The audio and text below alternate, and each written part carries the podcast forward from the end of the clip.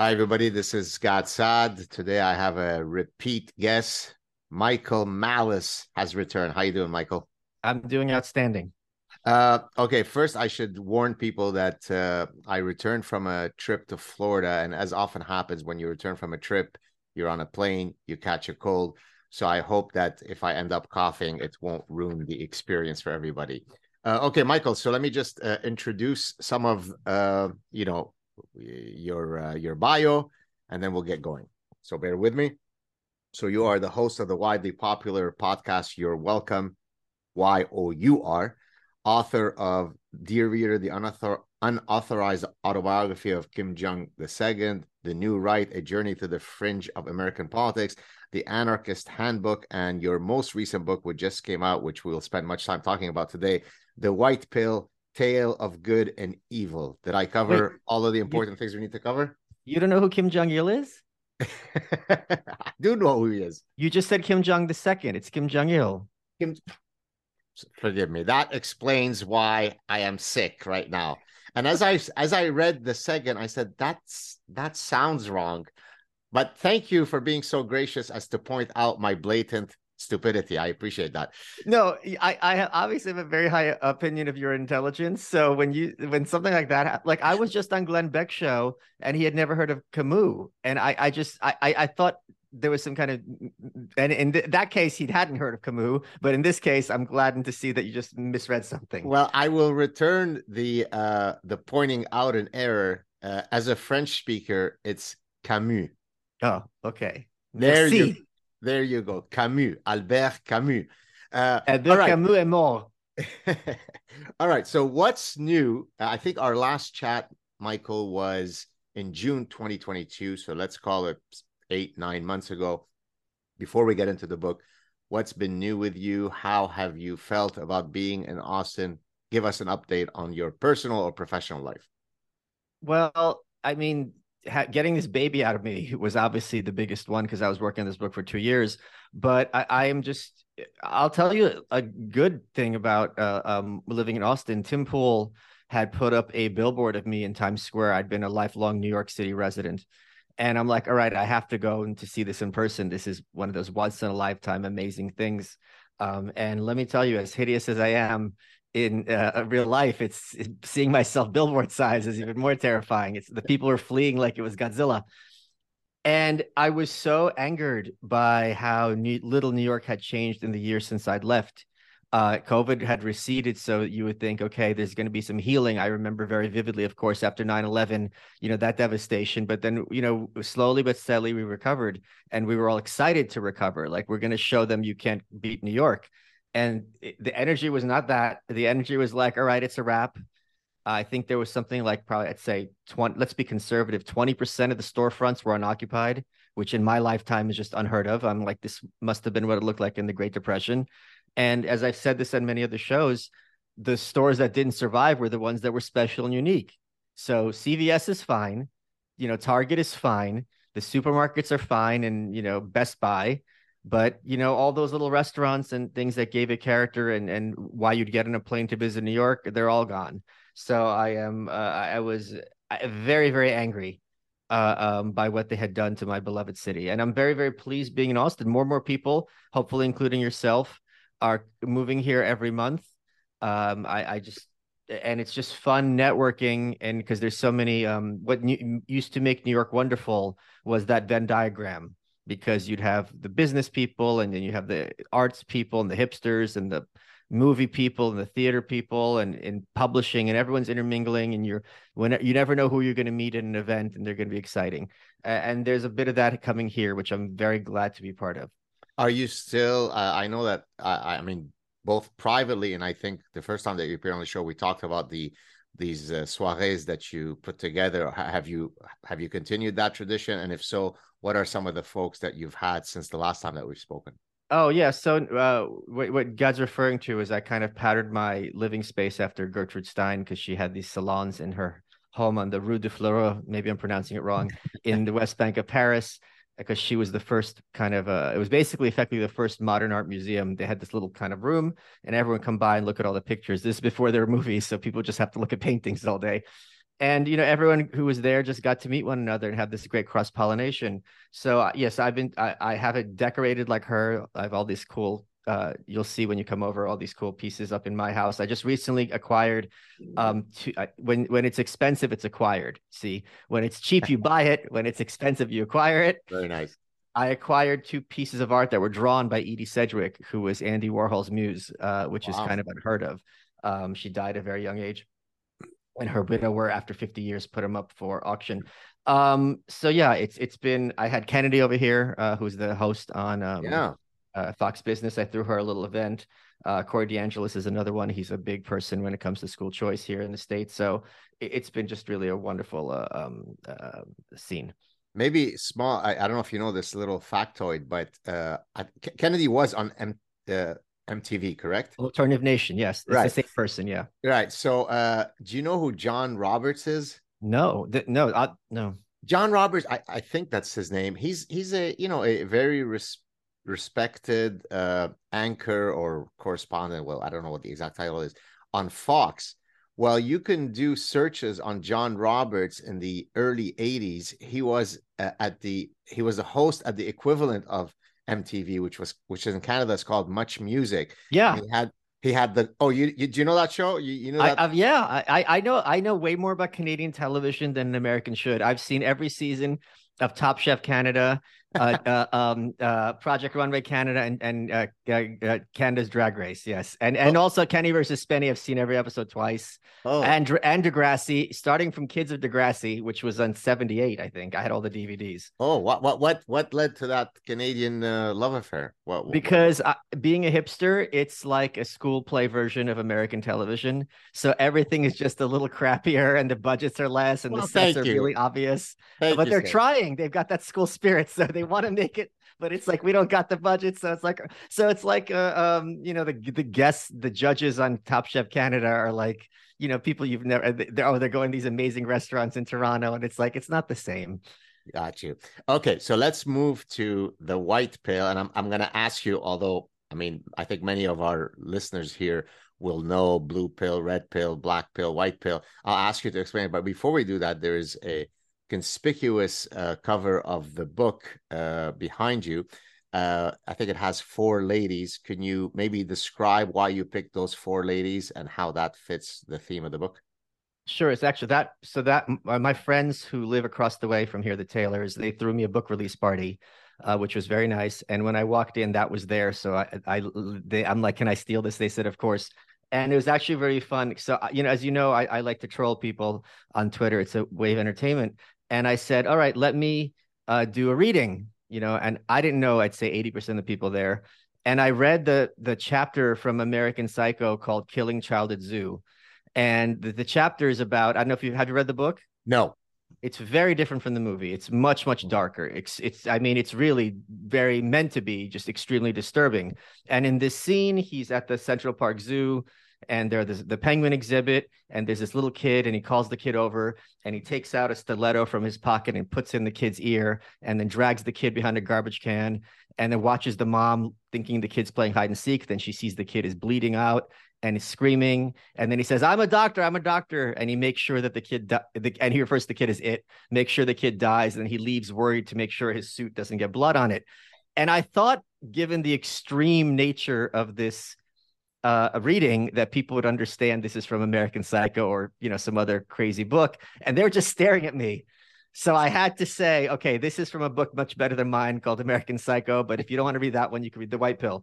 So what I'm gonna, I, I didn't, I didn't want to reveal this, but since you asked directly, I have to.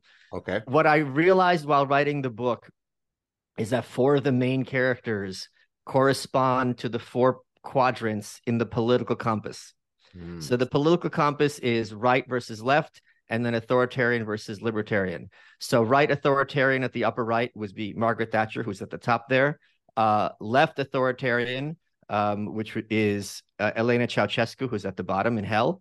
Uh, right libertarian is Ayn Rand on the right in the picture, and left libertarian is Emma Goldman, who is on the left in the picture. So the I I also wanted the cover um, to be as uh, uh, maybe frivolous. I don't know if frivolous is the word, but light. And it, it looks like a 1970s like romance novel paperback, right? Because I wanted the point to be uh, how evil isn't coming in having a big banner that says I'm evil. Right. Uh, it, it's it's gonna come in as you know that um, uh, administrator at the hospital who won't let you talk to your family simply because they have the power to tell you no. It's these little, you know, the, the kind of banality of evil, as Hannah Arendt calls it. I'm not sure if she's using the term in the same way. I just used it, but in that sense. So uh, I wanted it to kind of pop, uh, and you know, it looks kind of girly, and you wouldn't know underneath that you're talking about you know starving children genocide and the worst abuses you know humanity has seen so choosing uh, female exemplars of each of the instantiations of that that different quadrant is part of what you would have called girly is that i mean is that is that the only reason why you chose female versions rather than you know mix it up and so on well that's not the only reason it's also that uh, um, three of the four were really kind of the warriors in this book uh, who were taking on the depravity of the Soviet Union. Uh, so, you know, I wanted to put them front and center and give them their due. Very nice. Okay, so let's talk. Let's do the uh, explain to our viewers who may not know these terms. You know, red pill, blue pill, black pill, white pill, and I don't know if you, you're you're prepared to answer this this question. What is the etymology of these? I mean, you could explain what they represent, but why are they called that? Maybe you can tell us that as well. Red pill, blue pill comes from the Matrix. I don't know where white pill and black pill comes from, and until you just put me on the spot, I never even thought to look it up. So that sorry, okay, good. You would th- you would think if I spent two years writing this book, I would be like, oh, where's this coming? It's gonna be some kind of weird Nazi reference, right? Like I, right. I just I, I, uh, now that it's on the cover and it's been out, well, I, could it probably... could it could it simply be that you know the white pill to the extent that I mean you're going to explain it relates to hope and optimism that you know somehow white is the light of day, black pill is is darkness, it's obscure. I mean, could, could oh no, I'm sure, but it, I I mean it was very possible that the person who coined this term is just a nefarious. Oh, is a bad person. Okay, gotcha. yeah, okay, you know? so go take it away. Because uh, because I remembered in 2020 um, when you had the rioting and President Trump had said, um, you know, when the looting starts, starts, the shooting starts, meaning we have to restore law and order. And the corporate press was like, oh, this was a quote from this racist mayor in Florida that you're, and he's like, no one had heard of this guy. Like the idea that Trump had this like severe knowledge of history that he knows these obscure people who said these things as opposed to it sounds nice because it rhymes. Anyway, so the blue, it, it, what drives me crazy is online when people are like, "Oh, there's too many pills, I can't handle it." I'm like, "You can't count to four? and I'm like, "So when you see a traffic light, do you just like shit right. your pants and you're like, "Oh my god, three colors, I don't know what to do. This one's blinking now. Well, panic, panic, panic." So the red pill in the Matrix uh, and blue pill are from the Matrix. Curtis Yarvin is the one. There's argument whether it was Curtis Yarvin or whether this comes out of like a um, men's rights activism.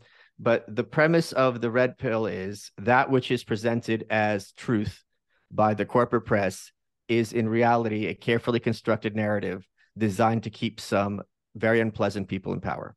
So if I've taken the red pill, I, I am aware of what you just said. Yes. And and I you understand that the people on the screens have an agenda and they're often being disingenuous and dishonest intentionally. It's not oh, they make mistakes sometimes. It's that they are lying by omission or lying by intent. The blue pill is everyone's trying to do their best in positions of power. Sure, they make mistakes, but they try to rectify those mistakes. And you should question it within a point. But basically, we are, you know, we're doing the best we can with what we have. And these people are better, you know, more or less good intentioned and are honest workers. Um, sorry, before you go on, so for better or worse, I mean, until I had heard you explain some of these distinctions, my understanding of blue pill and red pill, you'll tell me how much it maps into what you're saying. When someone has been red pilled, it it almost is synonymous with they've been de-wokeified you know i've been red pilled whereas if you're in blue pill world you're you know you're kind of a blue haired taliban.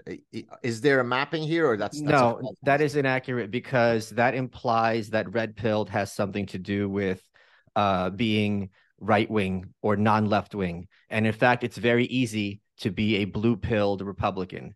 Uh, these kind of boomer conservatives who think that if you sit down and you know once we beat Pelosi, we're going to save this country. Or if I just go around and telling, start telling the kids about the Constitution and to watch Sean Hannity, that this is going to turn the ship around. I mean, in my opinion, they're completely delusional. But even if they're not delusional, they're certainly blue pill. They're just repeating the mantras of, uh, um, you know, conservative propaganda that's on their screens, uh, and they did not have understanding that at the at the very base they maybe they have this vaguely but they don't have a conscious understanding that mitch mcconnell will always be closer to hillary clinton than he will be to me or you. Uh, and uh, you know when you put it like that it's not really a controversial statement but their brains don't work like that. They really think these two parties hate each other and, and so on and so forth. Gotcha. Um, the, the black pill is the concept which is very prevalent in in right of center circles that uh, it's a wrap that the people who uh, they are opposed to are both have been at it too long, are too powerful. Uh, the the the trajectories and the trends are irreversible, um, and anyone who is feeding you optimism and or hope is either delusional or lying for self promotion or, or something to that effect. Um, and it's it's uh, and the I think just in general, outside of a political context, this is really the most pernicious kind of person. Because if there's someone around you in any context who's telling you you shouldn't have hope well what good are you right? Like right. what's the what's the point of anything? The white pill uh, i want to I, I in my concept of the term i want to be very specific. It is hope. It is not necessarily optimism.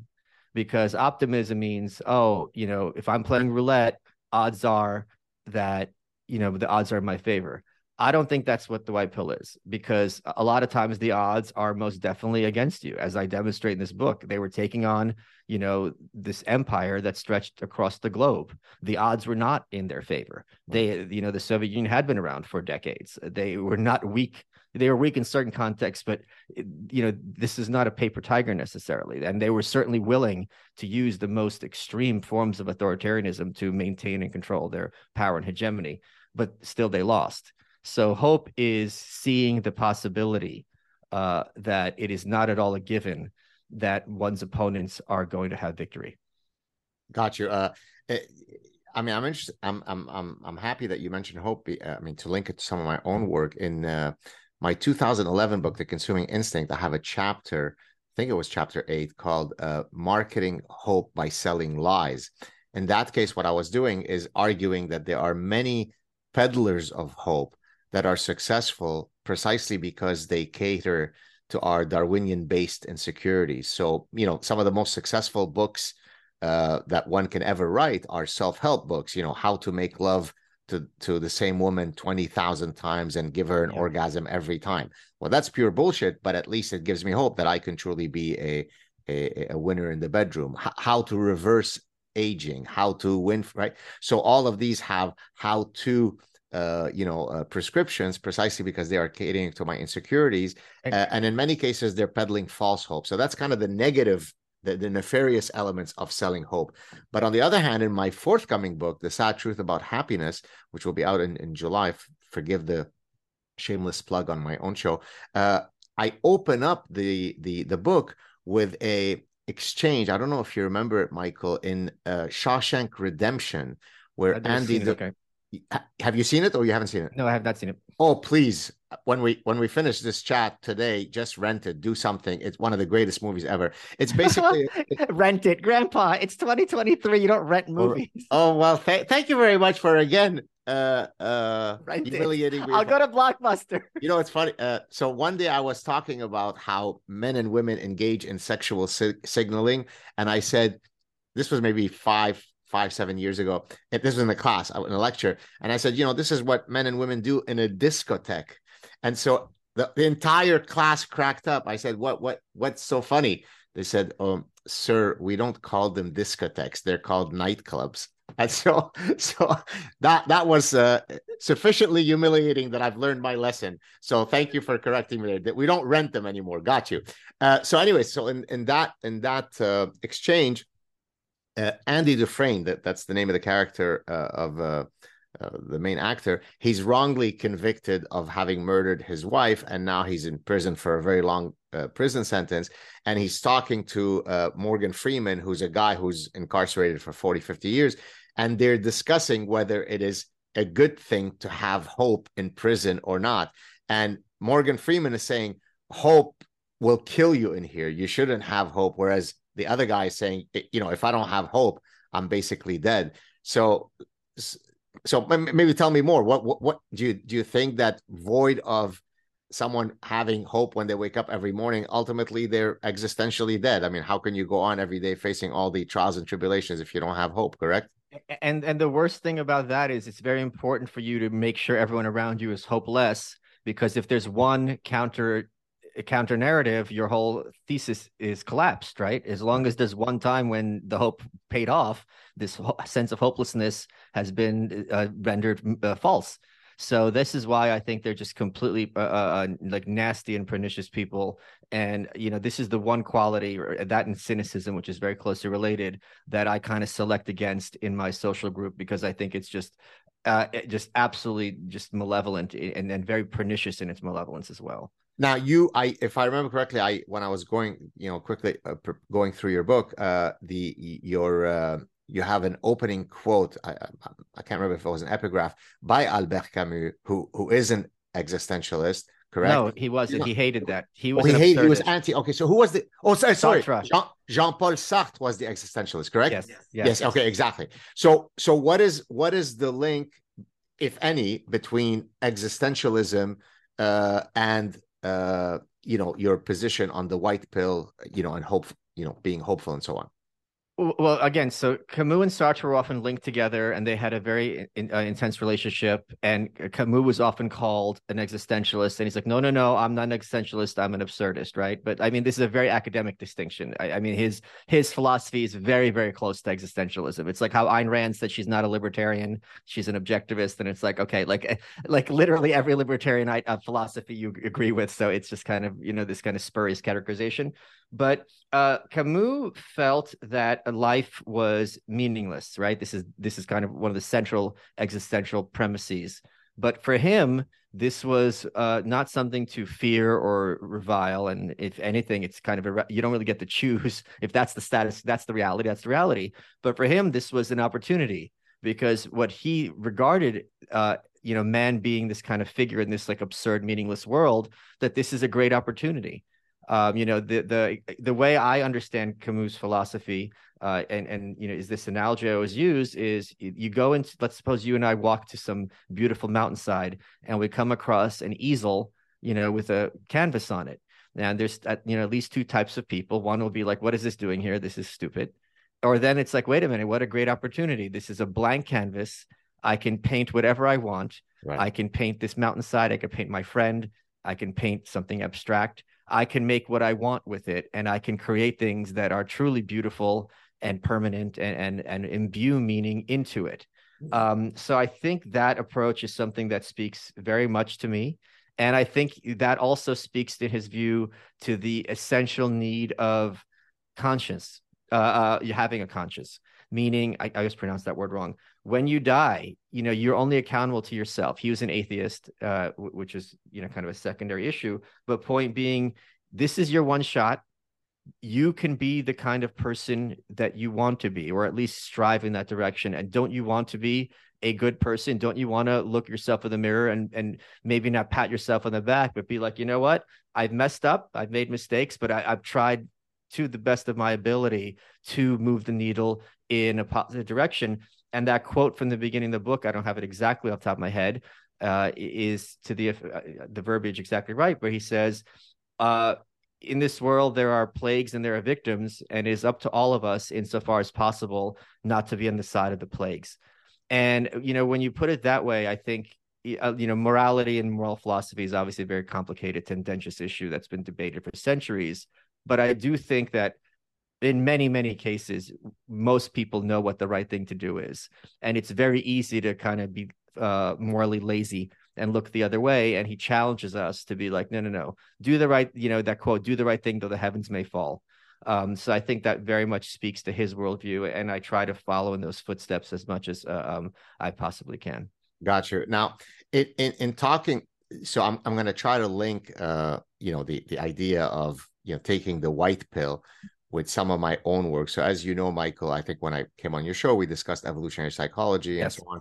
And of course, one of the things that keeps recurring in whenever one is talking about human nature is the the old you know nature versus nurture debate which of course is a, a, a bit of a, a, erroneous well it's very much of an erroneous dichotomy in that much of who we are is an inextricable you know melange of our nature and our nurture. Very few things are strictly nature very few things are strictly nurture.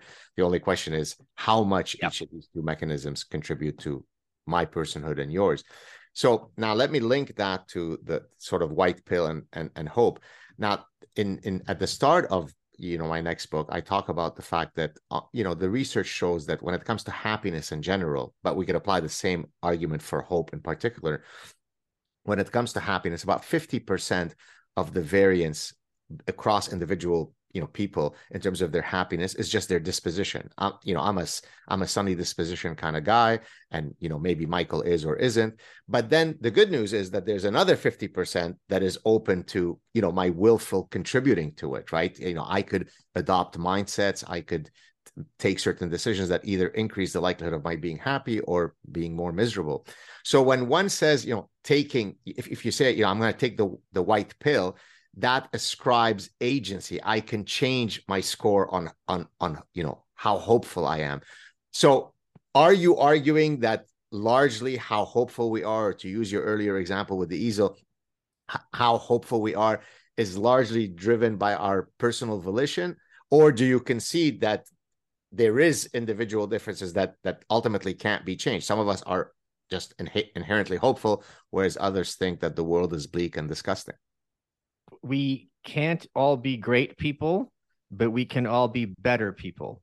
Right. We can't all be happy people, but we could all be happier people. And I'll give you an example of my own personal life. I had a friend, a fan, excuse me, I have friends now who I started talking to, and he had revealed this is going to get really dark really quick. And he had revealed to me he had suicidal ideation and he had just recently tried, he was committed, know, and he was still in this very dark place. And I worked with him and my goal is let's get you to depressed. Because when you're if you're depressed, you can handle depressed. Then then you're not a concern. And I got him to depressed, and now he's actually thriving. And you know, because he grew up, you know, he's he's uh, you know, got, got a great career. I don't want to get too personal with his details. Point being, you know, when I another great example is, you know, when I first started exercising, you know, you think, oh, I'm never going to look like these people in the magazines. You don't have to, but you could certainly look better, right? You lost a lot of weight. You're not going to look like Arnold Schwarzenegger. Who cares? You're still a lot healthier now. You're a lot look feel a lot better, look a lot better, move a lot better. It, it's so when you put in those terms, uh, um, another example I use, which speaks to the Camus idea, is you know I, have given talks about networking several times, and I said if some you know if I see someone who's in town and it's their birthday I take them out and I do it for me, and everyone laughs. And I go, the guy who takes people out for their birthday is awesome. That could be you. The only thing costing you is what an hour and a half and like 40 bucks for dinner. And then you could be like, I'm that guy. And he's awesome. I want to be friends with the guy who takes right. people out for their birthday. Right. So it is so much easier. And because I, I despise our, I think it might be even worse than Canada in Canada, how our culture is driven by cynicism it is the opportunities to improve both yourself and the world are infinite and they're really not that hard. Um, and it could be just as simple as calling a friend you haven't talked to in a long time and catching up and making their day brighter. And that in and of itself to me is all right i've done something productive today. I've kind of you know nudged the world in in a better direction so uh, I do agree with you that obviously, just as an you know very obvious example, there are people who have biological tendencies toward depression, right? So maybe they're not going to ever be this kind of uh, chipper, sunny like Mormon from Utah, you know, where they're just always happy. But they cert and, and people are genetically predisposed to being obese, right? Because maybe they come from a fat family, they have those habits. But just because you you don't have to be slim but if you're 350 you could certainly be 250 right? You have that capacity. And in terms of health that's enormous move forward and that's enormous sense of control over your position. So uh, to me that's what hope means. It's not necessarily utopian at all because that's an absurdity but it's certainly the capacity of knowing that. And here's the other thing for Cam- Camus also had this great quote about how maybe it's not about the happy ending, maybe it's about the journey, right? So, as an example of losing weight, it's difficult for very many people. There's a lot of different kinds of information. Well, that could be kind of fun also. Maybe you're sure it's frustrating. Let me try this for X amount of months. Then let me try this. Let me figure out how my body's responding to different things.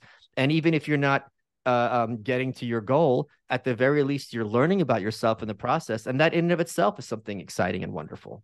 You know, uh, as as you were speaking uh, about hope, I, I thought I, uh, am I wonder if that's been already studied. It wouldn't take much for us to find out uh, whether you know my how how much I score on you know my hopeful disposition, how much that correlates with openness to new experiences as per the Big Five, and I would think that they would be correlated. And let, let yes. me. It, do you know that for a fact, or you? I don't know for a fact, but like logically, it just seems almost a certainty. exactly, because I would, I'm, I'm, I'm personalizing to myself. I think I'm, I'm a very hopeful person in that I wouldn't be taking on all of the fights that I take on if I didn't think that in whatever small way I can contribute to improving things. Exactly, and how you said it might not be a gargantuan improvement, but I can certainly weigh in on things so that someone can write to me and say, "Hey, you know, I." I've benefited from whatever you and I say, hey, I've done my job, right? I've I, have i have left the beach a bit less cluttered or yeah. littered than than before I left. But now let's link it to kind of being o- open to the world. So in in my next book, I talk about uh, you know uh, uh, you know uh, life as a playground. So i have a whole chapter that you know even very serious things like doing scientific research is a form of play. It's intellectual yeah. play right? Uh, even in the most dire of circumstances me going through the lebanese civil war or even Holocaust children wanted to instantiate their deep need to play, right? Life is Beautiful, the movie was about the father trying to, you know, protect his son from the horrors of the concentration camps by turning it into a game. And so I want to link hope and openness uh, to a story that just happened to me. And if the gentleman ends up watching it, I, I won't mention his name. Uh, uh, tip of my hat to you. So, you know, sometimes when you sit on a plane, I was returning from Florida, you're tired. Even though I'm a very, you know, I'm a I'm a big conversational, sometimes you just want to kind of whatever. You, you just want to yeah. watch a movie, you don't want to chat. So the guy sits next to me, introduces himself, asks me if I speak French or English. I said both. He goes, Ah, you must be a good Montrealer. And and the first thought I thought I had was, okay, this this guy is gonna be a chatterbox. He's going to, you know, I'm screwed but then I said, you know what? That that's not me. I, I'm not that guy. You know, I'm the guy who's open. And so I I instead of sort of retreating into my my shell, I opened up. I ended up having the most delicious, you know, three and a half hour conversation. He's a young guy, 26 years old, also of Lebanese origin. Just such a delightful guy. You know, we ended up then DMing on Instagram. And had I not had that openness, the, the hope of meeting the next really nice person, had I been closed off, I would have cheated myself out of this beautiful exchange. What are your thoughts on that little snippet I, of a story? I'll tell you something that's parallel, which I, I, I, this is something that's very central to my. I love having a bad meal at a restaurant because when it reaches a point where it's almost like a cartoon, it becomes a great, great story, right? so first they sit you late. Okay, that happens a lot of restaurants. Then they get your order wrong. Then the food is terrible and the waiter's an asshole. Each of these in and of itself shouldn't be happening. But the fact that they're stacked like Jenga, like how is this possible? So at it almost becomes like the Truman show, right? Yes. So okay, if the worst thing that happens to me today is that I went to a restaurant and I had a shitty meal, I'm in paradise, right? Like if this is really the extent of my problems that like, oh, the restaurant, the food wasn't so good and I had to go get a pizza. I mean, my God, it like what blessed life I have that you know I have mediocre food. So I I I I think when you when you think of life as this almost absurd reality and bad things happen to you and you do have the perspective of like how am i worse off now than i was four uh, four hours ago? But yet i had this experience that i could share. Hey and you share especially if you had share with someone my friend steph like remember we went to that sushi restaurant and right. blah blah blah blah and it's like you know just dominoes of just just screw up screw ups? That to me it, but that's the other thing god. If that guy on the plane was just an insufferable bore and he wouldn't show shut up you'd be able to go on Twitter and be like, oh my God. And then that would make people, maybe it wasn't a fun experience for you, but your readers would be like l- laughing with you, some at you, but it would be fun for them to kind of vicariously be like, boy, I'm glad I wasn't on that plane. And you're like, I was ready to join Al Qaeda and storm that cockpit just to get this guy to shut up. Indeed. Uh, okay. So, uh, before we delve into you know your analysis of the Soviet Union as relating to the to the white pill, uh, one sort of more general comment again. So you talk about good and evil as uh, you know the subtitle of the book, and you know I think I've heard you mention in some of your you know the good the good guys, the good guys, right? Now I'm I'm hardly a relativist. I do believe that there are absolute truths, absolute moral standards. I I believe that there there's you know the ontological truth, right? It, you know you always should adhere to presumption of innocence in the legal system. That's a, the, the ontological statement. But let me put on the relativist hat how can we know what is good or evil in most cases? One man's you know freedom fighter is another man's terrorist. How do you address that issue in the book? No but i think it's very clear when children are being encouraged in school to report their parents to the authorities even if they personally are killed that is evil. I think when people are tortured to confess to crimes that they did not commit that is clearly evil I think when people are starved for political purposes, that is clearly evil. Um, and I think when people are sent to Siberia, uh, perfectly innocent people, where they are raped, uh, and and when they're when people in the village are complaining to the authorities, and, and their reply is, "We're not trying to bring down the mortality rate," that is evil. So you know, this isn't evil in the sense of, "Oh, I'm cheating on my wife." Or is it evil to cheat on your income taxes and not pay them? This is as clear cut evil uh, in my view, and I, I don't think it's very ambiguous uh, as it gets. Yeah, well, I'm, i mean, I'm glad you said that because uh, in some of my recent uh, talks, even now, just when I came back from Florida, I was giving a talk at uh, an event organized by the Global Liberty Institute, uh, founded by two guys from Stanford. the title of my talk was "Deontological Truth versus consequentialist activism. And the idea here again is the tension between deontology versus consequentialism. For many things, we put on a consequentialist hat. So, to to use an example of you know you were mentioning cheating on your wife, it, you know if your spouse asks you, "Do I look fat in those jeans?" Sure. Well, then you can be consequentialist and and and lie and say, "No, you've never looked more beautiful," because you you've protected uh, their feelings you've you've you've maintained the integrity of your marriage so it might make sense to be consequentialist. On the other hand there are fundamental first principles that have to be deontological. And that's one of the things that i've regretted so Wait, much can i say something quickly? Please. just tell her honey you don't look fat you look accurate. Well that that'll that's what she wants to hear. Yeah Right, right. Uh, hey, listen, I've been married 23 years now, so I, I must be doing something right because to, to be able to navigate through some of these minefields, it takes a lot of acuity.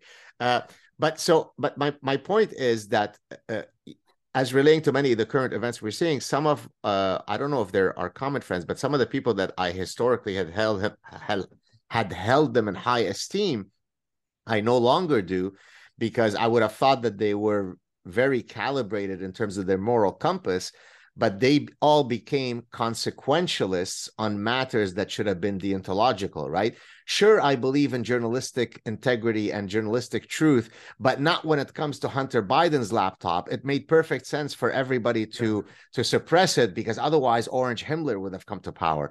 W- what are your thoughts on this issue? And you know, uh, do, do you share my sentiment that it's grotesque to violate these kinds of deontological principles?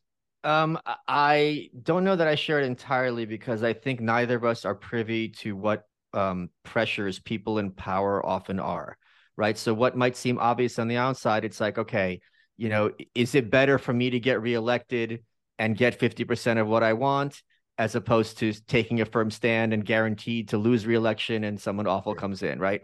I don't have a good answer for that at all.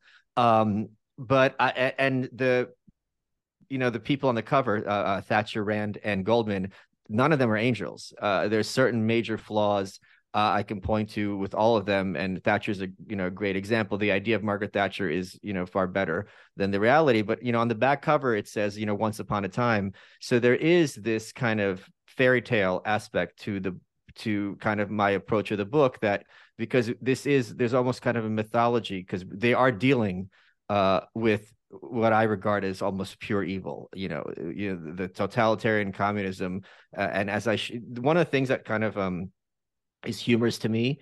You know, as an anarchist, people like, oh, you're so naive. You think people are basically good, and you know, two thirds of this book shows what human beings are capable of and it's not basically good it's just the, the, depravity is is something that we in the westerners we in the west excuse me are completely oblivious to and naive to and it starts with Ayn Rand testifying in 1948 I believe in the House Un-American Activities Committee and she's very frustrated.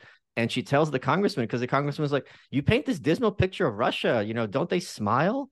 And he goes doesn't anyone smile in Russia anymore? And he goes look it's almost impossible for me to explain what it's like to, for free people to live in a totalitarian dictatorship.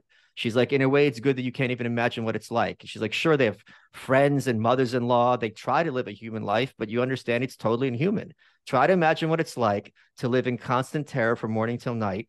And at night, you're waiting for the doorbell to ring, where you don't know who or what is going to do what to you, where you have friends who might spy on you, where there's no law, no rights of any kind. And the big part of this book is trying to explain to those of us who are very privileged, I'm using this word in the correct sense, yep. in the West to have what liberties we have, to try to imagine as best we can what it's like to live in a country where the oppression is so pervasive. It's 24 7. And, you know, like if you hate Trump or if you hate wokeism, you can watch sports, you can read an old novel you can listen to music you know there's so many outlets to escape it you know despite elements who are trying to make it everywhere they did not have that everything from morning till night your entire life is mm-hmm. through the filter of this ideology and you know my closest analog was when i spent a week in north korea yeah. and it's impossible for me to explain until you've been there what it's like when your entire environment is consumed by an alien ideology. It, it, it, it, it's just even uh, if I just tried to explain to you what it's like to be for me to be in this room, it would take me weeks, right? You know, because there's just so many aspects to it, the air, the you know, so it's it's the best I could to give people an understanding of just how bad things can get. I'm glad that you mentioned North Korea because as you were speaking about, you know, what the, reality in this in the former Soviet Union, I was just going to mention that I just had Yeonmi Park uh, on my show who you know who for those of you who are listening or watching who don't know who she is check out her recent most recent book. She's a north korean defector where she doesn't thank me in the credits and i called her out on this on my show. She lists a bunch of freedom fighters none of whom had written a book about it or been there so i put her on blast. Ah as i would expect michael malice to do. Shameless. Uh, there you go. Uh, all right so uh, you you focused on the Soviet Union, and I get that, but can you? Are there some general, you know, mechanisms or phenomena that we could take from the white pill that you could say, well, here are you know thirteen other examples that speak to the exact same phenomenon? No, because I can't think of any other uh, um, situation where an edifice that was maybe I'm not a historian in the sense of like you know pre-modern history, were an edifice that was a so evil in its nature and so powerful and had been around around for so long and it was a given that it was eternal and not going anywhere uh, fell so hard so fast that it's effectively vanished from history. Uh, one of the reasons i wrote this book is this happened in our lifetime. This was yeah. you know 89 through 91 and no one even knows this story and it was the absolute number one foreign policy issue for decades in the West. There was no, I don't, number two would probably be the Middle East, but everything, it was a given that there's two superpowers. Uh, you know, all the Western leaders were told, all right, you have to work within this framework. They're not going anywhere. This, we tried the Korean War, that was a draw. Vietnam, we got our asses handed to us. You have to accept that they're not going anywhere. We're not going anywhere. We have to find a way to work together. And at a certain point, some people said, you know, F that. Uh, this is not, I'm not, and they were right. And it, it uh, my, one of my favorite stories in this book was Helmut Kohl, who was the head of West Germany, was sitting with Lech Walesa in Poland after Poland had uh, overthrown peacefully uh, the communist regime. And uh, Lech Walesa is like, you know what? I don't think the Berlin Wall is going to be around for much longer. And Helmut Kohl laughs in his face. Uh, he's like, oh, it may be a matter of months, I think he said, or something. It laughs in his face. And it goes, listen, you're young. You don't understand how these things work, you know, blah, blah, blah. It fell the next day. and Helmut Kohl literally said, I'm at the wrong party and got on a got his ass on a plane from Warsaw uh, to Germany. So the when I am I'm both hopeful and optimistic. But one of the reasons I'm optimistic is because people constantly insist, oh, it can never change, uh, you know, or these changes are going to be glacial.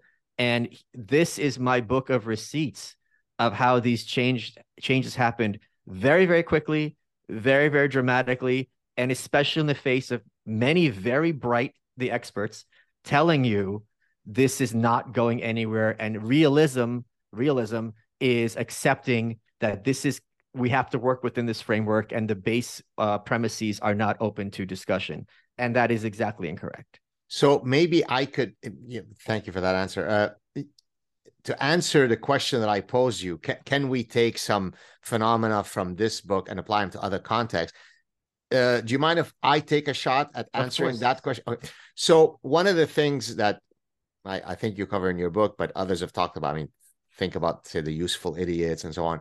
Uh, uh, I mean, in the Soviet Union context of that term, uh, the idea that no matter what evidence you would show the Westerner who was sympathetic to the Soviet Union, it wouldn't be enough to alter their opinion, right? So, what I'd like to do, uh, Michael, to speak about the universality of the impossibility of getting people to change their opinion irrespective of the amount of evidence that I might show you to the contrary, I'd like to read you a quote. So bear with me; it's a bit long.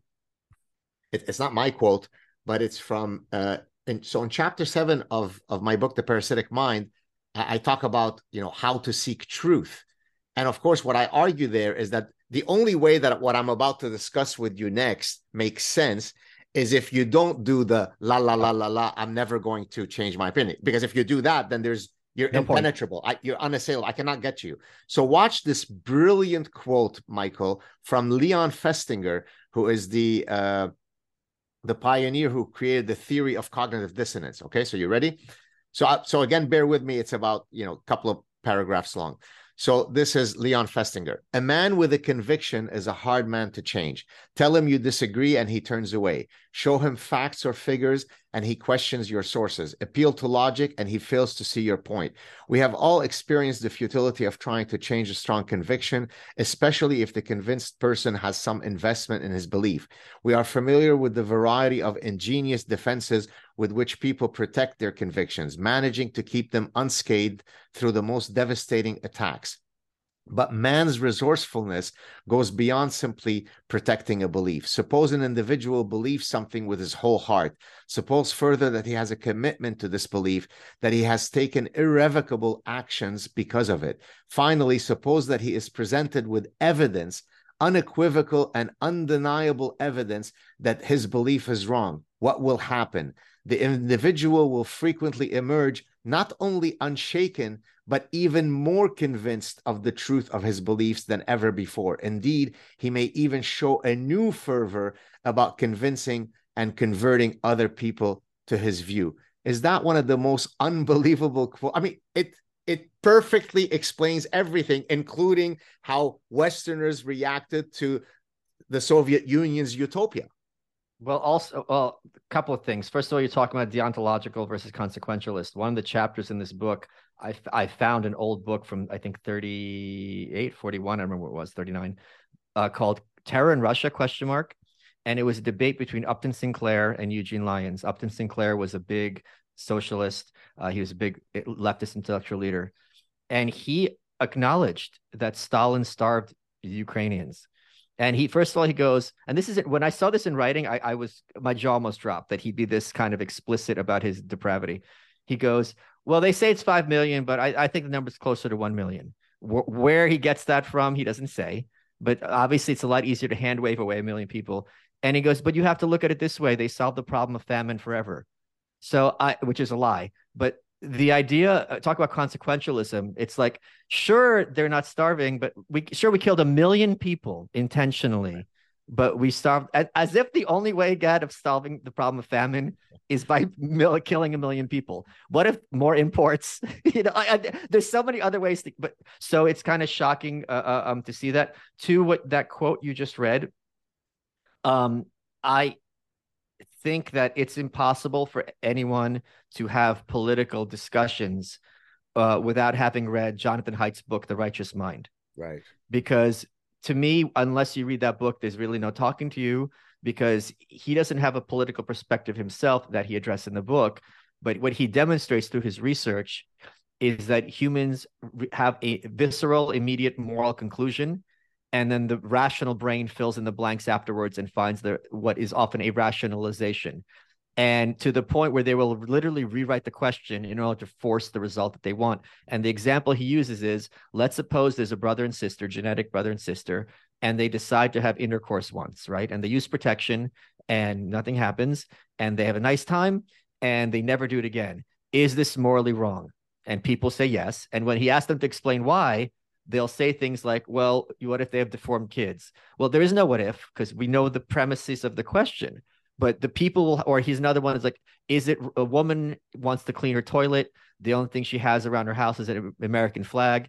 You know she uses it a rag. Is that morally wrong? People say no or yes but when they say why they are flabbergasted. So the fact that we have our answers but we don't have our reasoning is a reversal of how people think they think and this is also why it's often such a waste of time and i i never almost never engage in political discourse like on social media or on Twitter because first of all to explain these concepts in 280 characters is almost impossible. Second, I've explained them elsewhere. So if you were genuinely interested, you could do that five minutes of reading of something I've written. And third, and this speaks to evolutionary psychology, you, the person I'm addressing, are getting off by defying me because you think I need your approval or conversion. And now you have a sense of power by being being like, you can't persuade me of anything. So you're up here and now I'm down here, and it gives you a sense of status. So for all these reasons and to, and to what you just read, uh, you know, I think the political discussion on Twitter is uh, almost always a waste of personal time.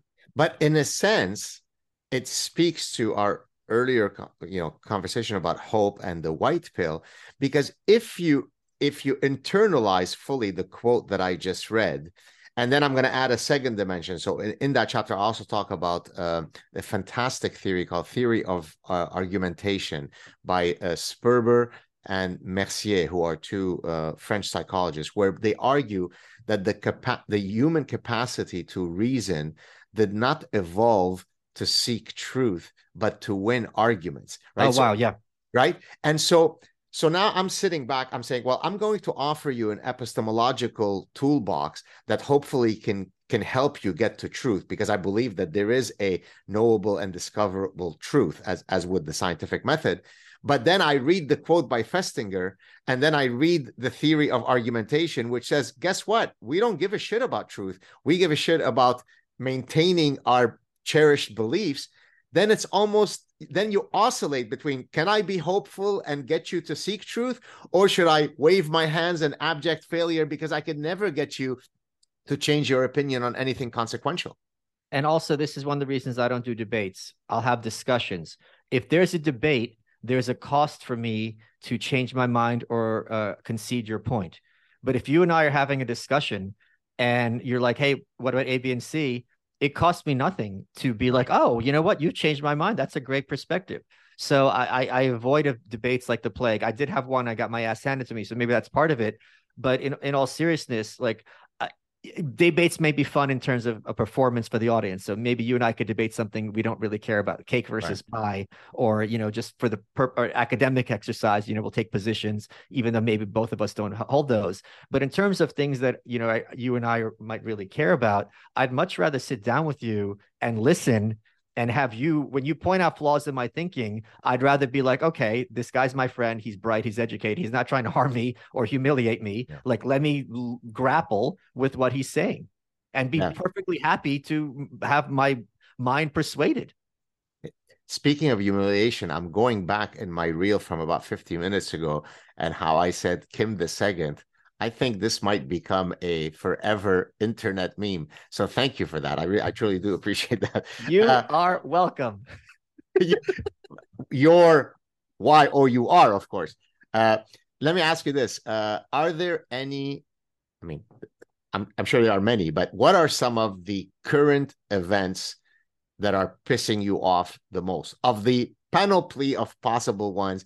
Give me the top two, three, four that you're waking up every morning at, you know, whatever it is. What what what are some of these?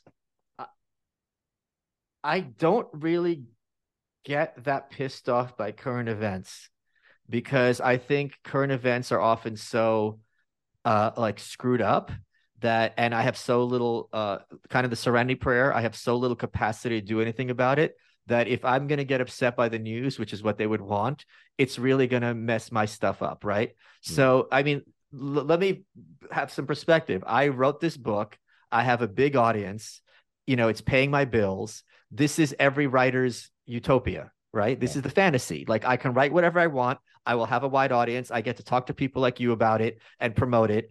Like it's all upside. So when that's the case, it's very hard for me to look at like something happening in Arizona and be, be like, Arr. at the same time, I do think there is an enormous amount of you know uh, evil and, and, depravity in our news. So I know that it gets me upset.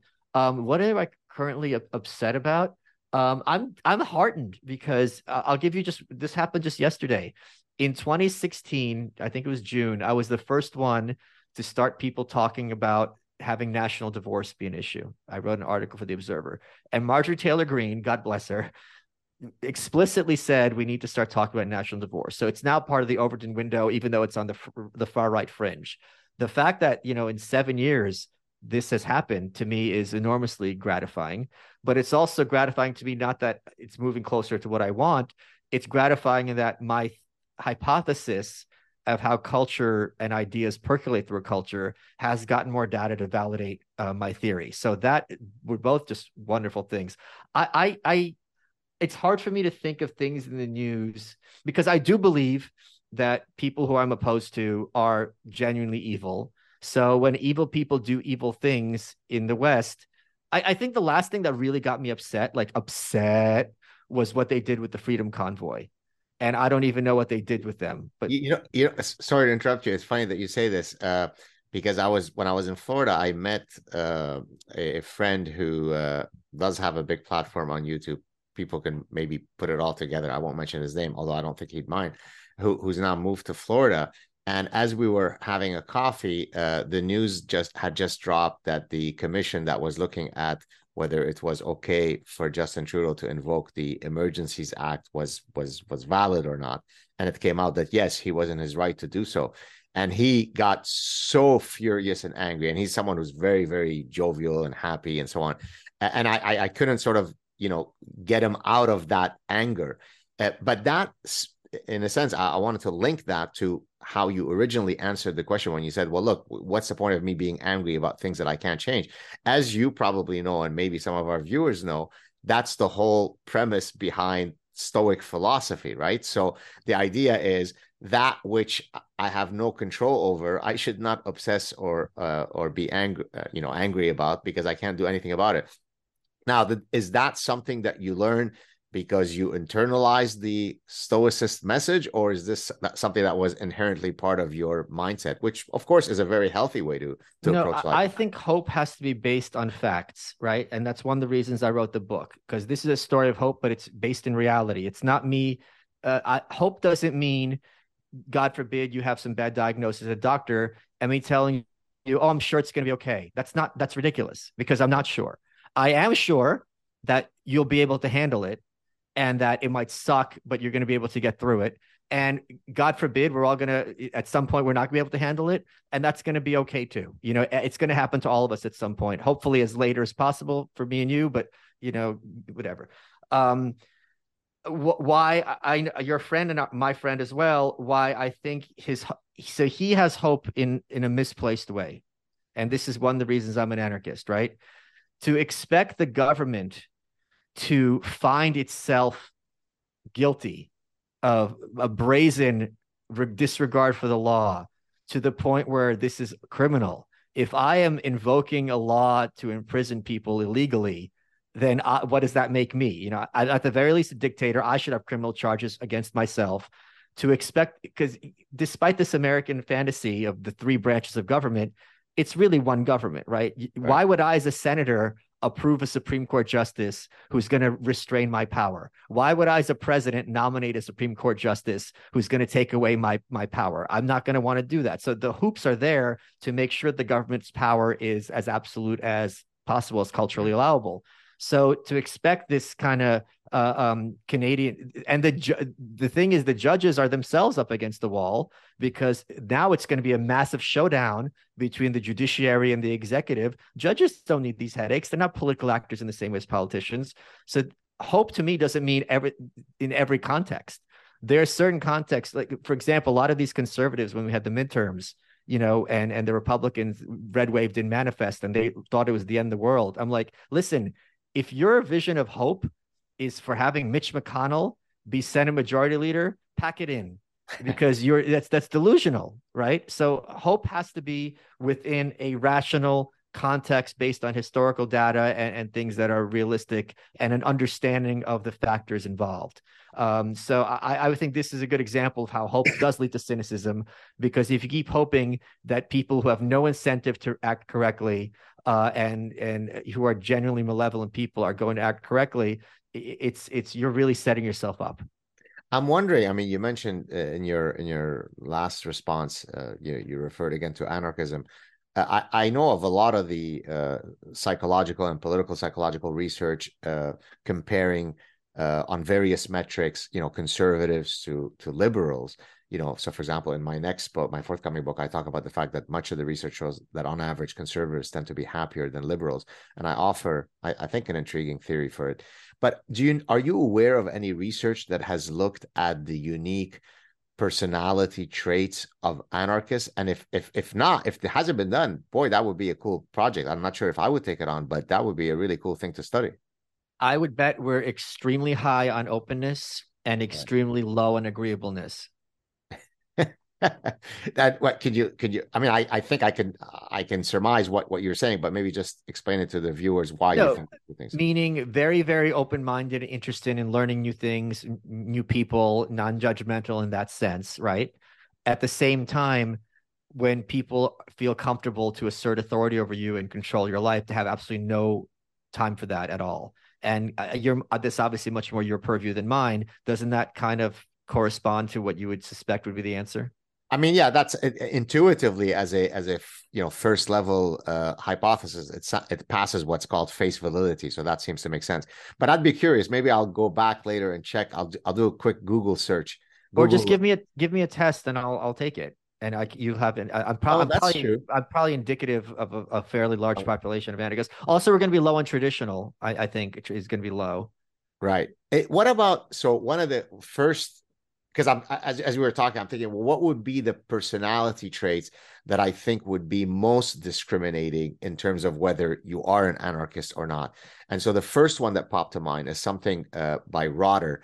Uh, you know, you, you probably heard the the the the, the psychometric scale, uh, internal versus external locus of control. So it's all going to be internal, entirely yeah, internal. That, that, okay, there you go. So I government is external. They you know, right? Govern me harder daddy. And therefore if yeah. i'm external attribution oriented then i want more intrusion from the government. But when you know whether i succeed or not is due to my own doing i so that's exactly what so my prediction would probably be that out of the i mean there literally is michael you know over 10,000 personality traits that have been identified and measured I would bet that one of the ones that best describes whether I belong to the anarchist camp or not is internal external. Do you agree? Yeah, and, and when I was in college, I did take that test, and I was 100% internal. There you go. There you. Go. Now, are you? Uh, I I'm, I don't think you'd mind answering that. Are you? You're an atheist, are you? No. You, oh, you're not an atheist. Okay, tell no. me about that. Well, I, I, what do you want me to tell you? No, I mean, uh, you know, did have you have you always been religious? Has it? I'm not religious. Has it fluctuate? Okay, so you believe that there is a, a, a power. It's not necessarily linked to a organized specific religion, but right. there is some someone that is somehow pulling the string and so on.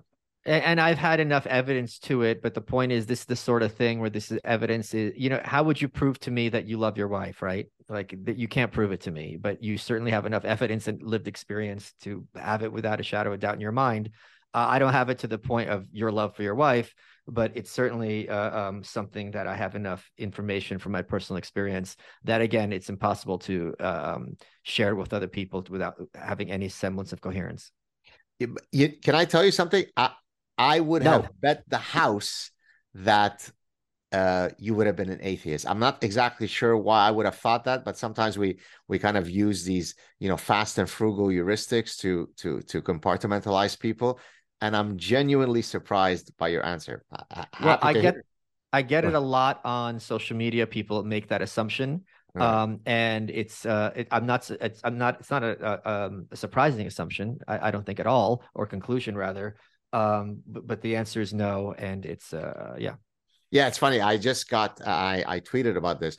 I was just asked to participate in an anthology, uh, like a tome, uh, by you know all sorts of you know well-known people in, in business, medicine, academia, politics. About you know, give me 500 words why uh, you know you believe that there's a God and so on. And then I I was kind of having a difficult time because I wanted to reply in a polite way, but to to basically question their premise which or their assumption that I believed in God. And so I ended up writing. I'm not much of a believer, although as you know, Michael, I'm very much uh, Jewish in my identity, but I'm not much of a a believer in a creator.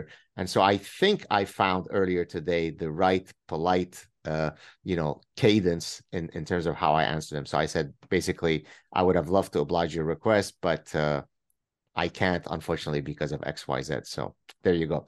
All right. Are there any projects that you are currently working on beyond the one that just came out, the white pill, that you'd like to use this uh, platform to promote? Take it away. Uh, I will tell you the next my next book idea when we're off camera just to drive the audience crazy and when i tell it to you you are going to be ecstatic at the idea and you're going to think this is the best thing since sliced bread. I guarantee it. So I'm almost can know what it is. Uh, is the book titled "The Eleven Thousand Reasons Why Gad Saad Should Be the Hero of Every Single Human Being on Earth"? Is that the book? Am I right? yeah, available now at Blockbuster. But, by the way, I was being humble and stating rent, eleven thousand. Rent, rent the movie when it comes out. rent the movie and then watch it at the discotheque.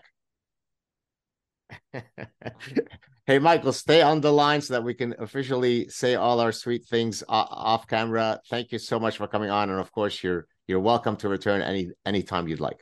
Oh, oh, you know what we should do? We should have you give me that test to find out what those personality metrics are. I think it'd be a lot of fun for the viewers to do. It. And then we can like sort of reveal the answers on let's air. Do, let's stream. do the test live on air.